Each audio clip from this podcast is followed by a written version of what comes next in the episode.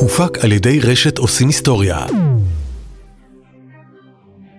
ברוכים הבאים לצורכים חדשנות, הפודקאסט של קבוצת שופרסל שעוסק במפגש של חדשנות, טכנולוגיה וקמעונאות. אני דוקטור יובל דרור.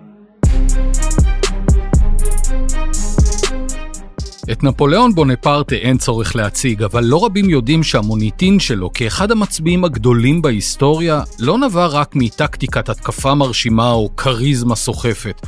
הוא היה פורץ דרך גם במימדים, איך לומר, אפורים יותר. ב-1805 נפוליאון כבש את אולם מידי האוסטרים. לכאורה זו לא כזו חוכמה גדולה כשיש לך צבא של למעלה מ-200 אלף חיילים, אבל עבור נפוליאון, אולם הייתה רק ההתחלה. הוא רצה להתקדם הלאה, ולא היה לו זמן לבזבז על זוטות כמו ביזת אוכל מהמקומיים כדי להאכיל את מאות אלפי החיילים שלו. החלופה של נפוליאון לשיטות הקלאסיות של צבאות כובשים הייתה תפעול של מרכז אספקה עצום באוגסבורג השכנה, שהייתה בשליטת בעלי הברית הבווארים שלו.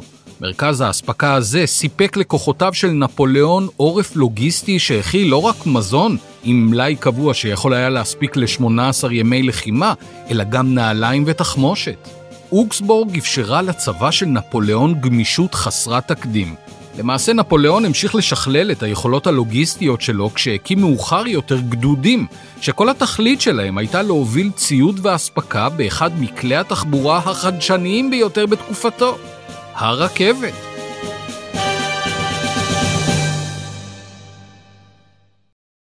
הקונספט הזה של מרכז לוגיסטי, או בקיצור מרלוג, שאחראי לספק כמויות גדולות של פריטים, הוא השתכלל מאז ימיו של נפוליאון. מבחוץ כמעט כל מרלוג נראה אותו הדבר, וזו לא מחמאה. הם נראים כמו קופסה משעממת, בדרך כלל מלבנית, עשויה מבטון.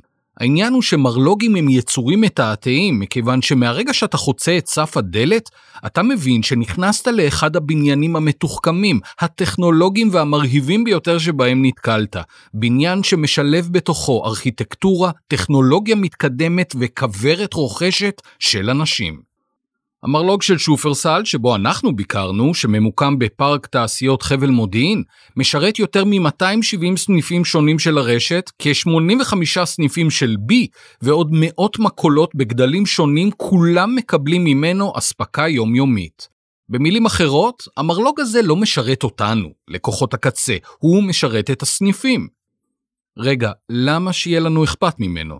שהסניפים ישברו את הראש, יסתדרו איתו, למה להקדיש פרק שלם לדבר הזה? ובכלל, למה להתמקד בלוגיסטיקה? זה כל כך לא סקסי. ואת זה אומר מי שהיה בצבא קצין לוגיסטיקה. אני. לא סקסי, אה? כמה מהאנשים הבכירים ביותר בעולם הטכנולוגיה הם אנשי לוגיסטיקה במהותם. ג'ף בזוס מאמזון, טים קוק מאפל, ג'ק מה מעליבאבא, הם כולם אנשים שסוד הצלחתם קשור בלוגיסטיקה. אלו אנשים שהבינו שעם כל הכבוד לטכנולוגיה, את העתיד בונים אנשי שרשרת האספקה. למעשה, אם הייתי מתבקש לתת עצה אחת, הייתי מציע לכם, כן כן, לכם, ללמוד, להתמחות ולעסוק בכל מה שנודף ממנו ריח של שרשרת אספקה. מוצרים היום יש כמה שאתה רוצה. החוכמה היא איך להביא אותם. זה אבי עיני. אנחנו יושבים במשרד שלו, במרכז הלוגיסטי של שופרסל, שאותו הוא ניהל. היום הוא מנהל את כל המרלוגים של שופרסל. יש שלושה כאלו. קח את הדבר הזה שיש. אבי מצביע על מצלמת רשת שמותקנת על המחשב שלו. יש אלף, בדיוק אותו דבר. למה זה פה ולא משהו אחר? כי כנראה שהוא נתן הצעת ערך טובה יותר, זמן קצר יותר, עם מחיר טוב יותר, עם כל המשמעות. ובסוף, זה מה שעושה את ההבדל היום.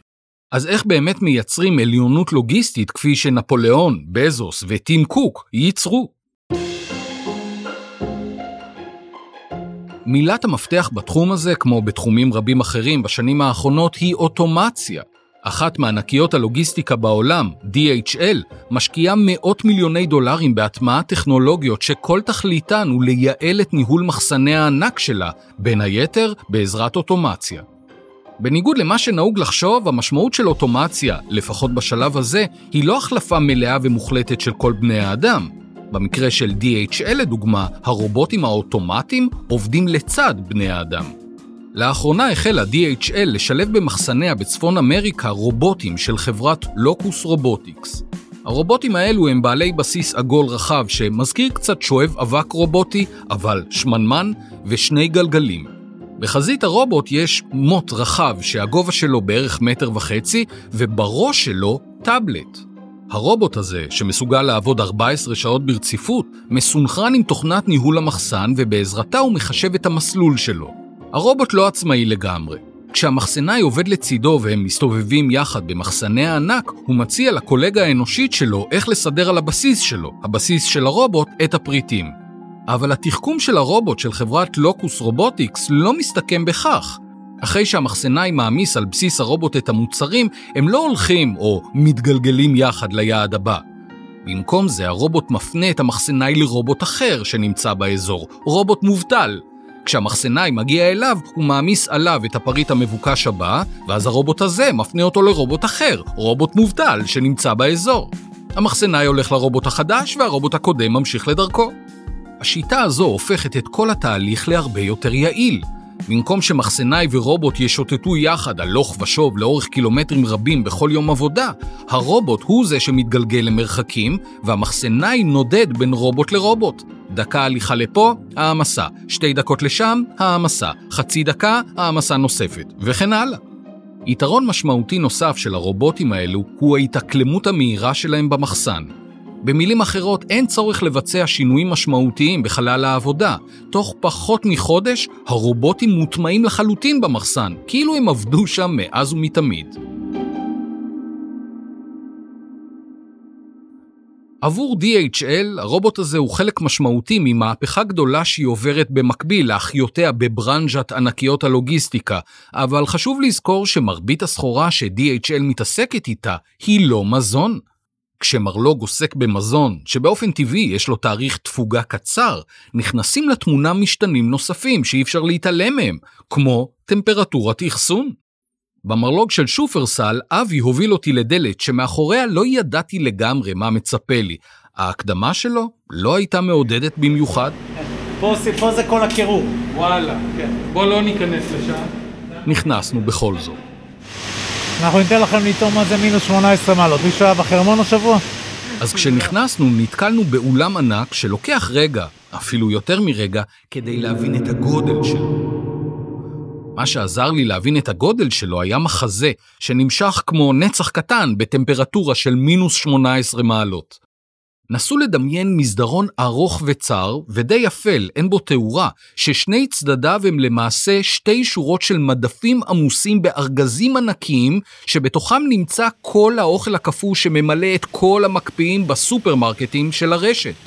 אורך השורות? אני לא יודע בדיוק, תסלחו לי שלא מדדתי, מינוס 18 מעלות, אבל לא אתפלא אם מדובר במשהו שאורכו כמגרש כדורגל. הגובה? בערך כשל בניין בין עשר קומות. אנחנו עמדנו בערך בקומה השלישית. בין שתי השורות נודד עגורן רובוטי שמתנשא גם הוא לגובה של 30 מטרים. העגורן הזה נוסע על גבי מסילה, עולה ויורד בהתאם למיקום הארגז שעליו למקם, לקחת, להעביר או להוציא.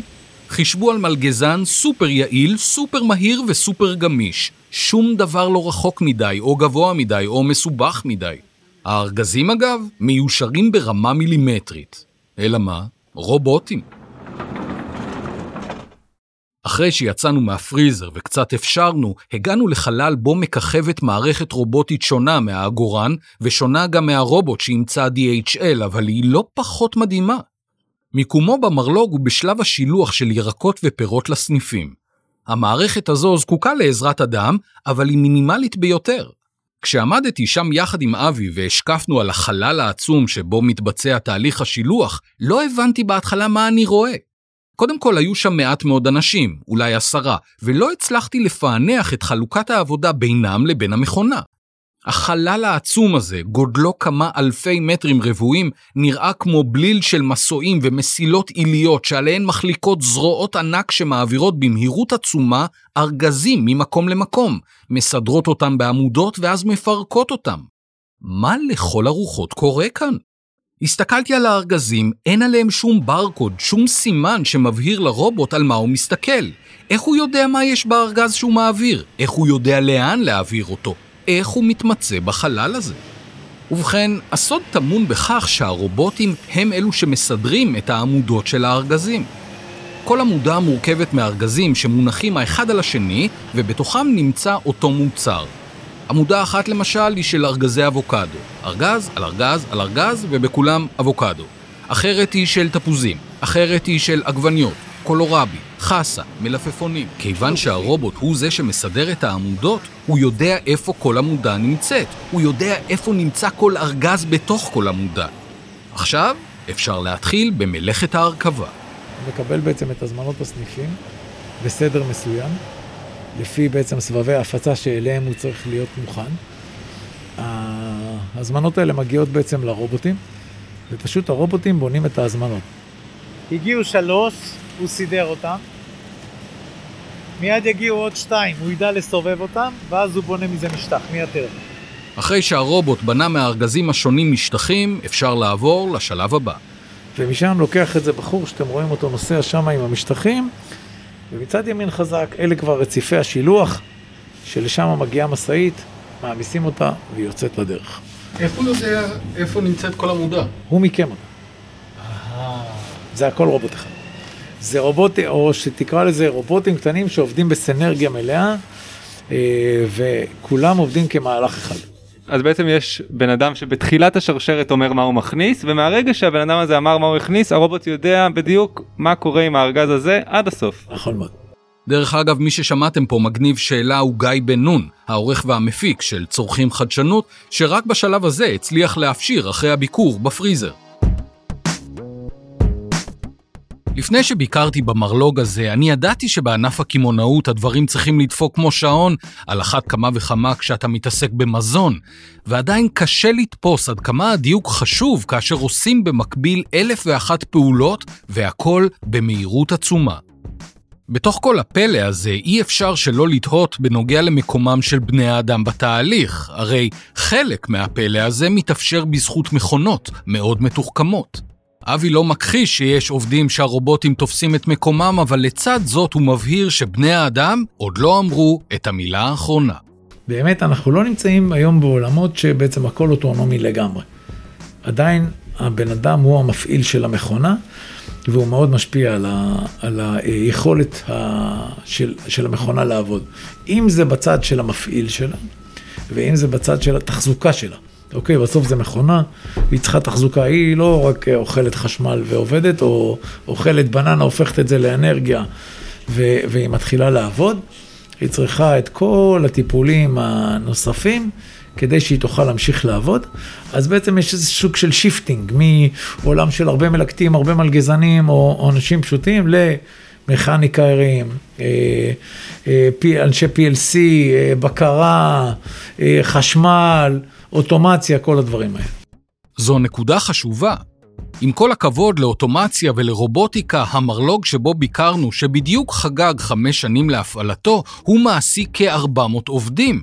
שני המרלוגים האחרים של שופרסל מעסיקים כ-400 עובדים נוספים. כולם עוסקים בתפעול, תחזוקה והנאה של כמויות אדירות של פריטים לכל קצוות הארץ.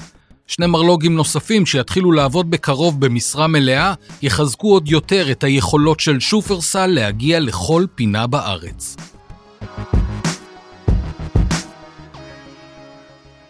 רגע לפני שנפרדנו, שאלתי את אבי מה עומד להיות השינוי הגדול הבא. הוא לא היסס לרגע. לדעתי ה-last mile זה התמורה הבאה שתגיע. אתגר המקטע האחרון, ה-last mile, שבו המוצר מגיע ישירות לדלת הבית שלנו, הוא האתגר האולטימטיבי של אנשים שרואים את עולם שרשרת האספקה כסוג של תשבץ סודוקו שאותו הם צריכים לפצח. בסוף, מחקרים מוכיחים שמה שגורם לאנשים להזמין אונליין זה לא המחיר, אלא זמינות המוצרים, המגוון, האיכות וזמן ההגעה. יש פה סוג של התנגשות, בסדר? אה, מצד אחד זה מאוד יקר. כולם רוצים באותה שעה, באותו זמן, באותה נקודה. אה, מה שיוצר לזה עלויות מאוד מאוד כבדות. אה, מצד שני, האימפקט של זה על רמת, על חוויית הלקוח, היא המשמעותית ביותר. מה שמעניין במה שאבי כינה בשם התמורה הבאה, הוא שהיא מקפלת בתוכה אינסוף אתגרים טכנולוגיים, אתגרי ביג דאטה, אתגרי תכנון ולוגיסטיקה, ובעיקר אתגרים אנושיים.